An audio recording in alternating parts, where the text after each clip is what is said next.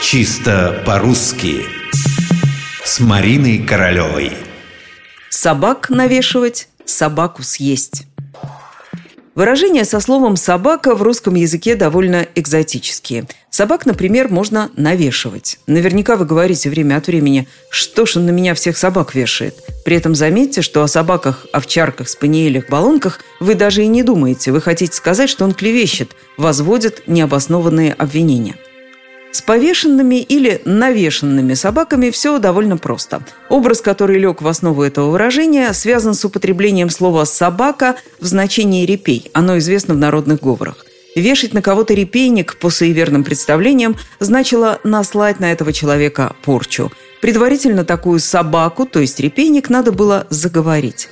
А как вам выражение «съесть собаку»?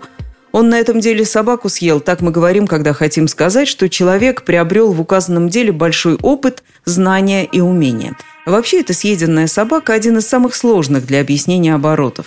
Наиболее правдоподобно предположение, что он появился в крестьянской среде.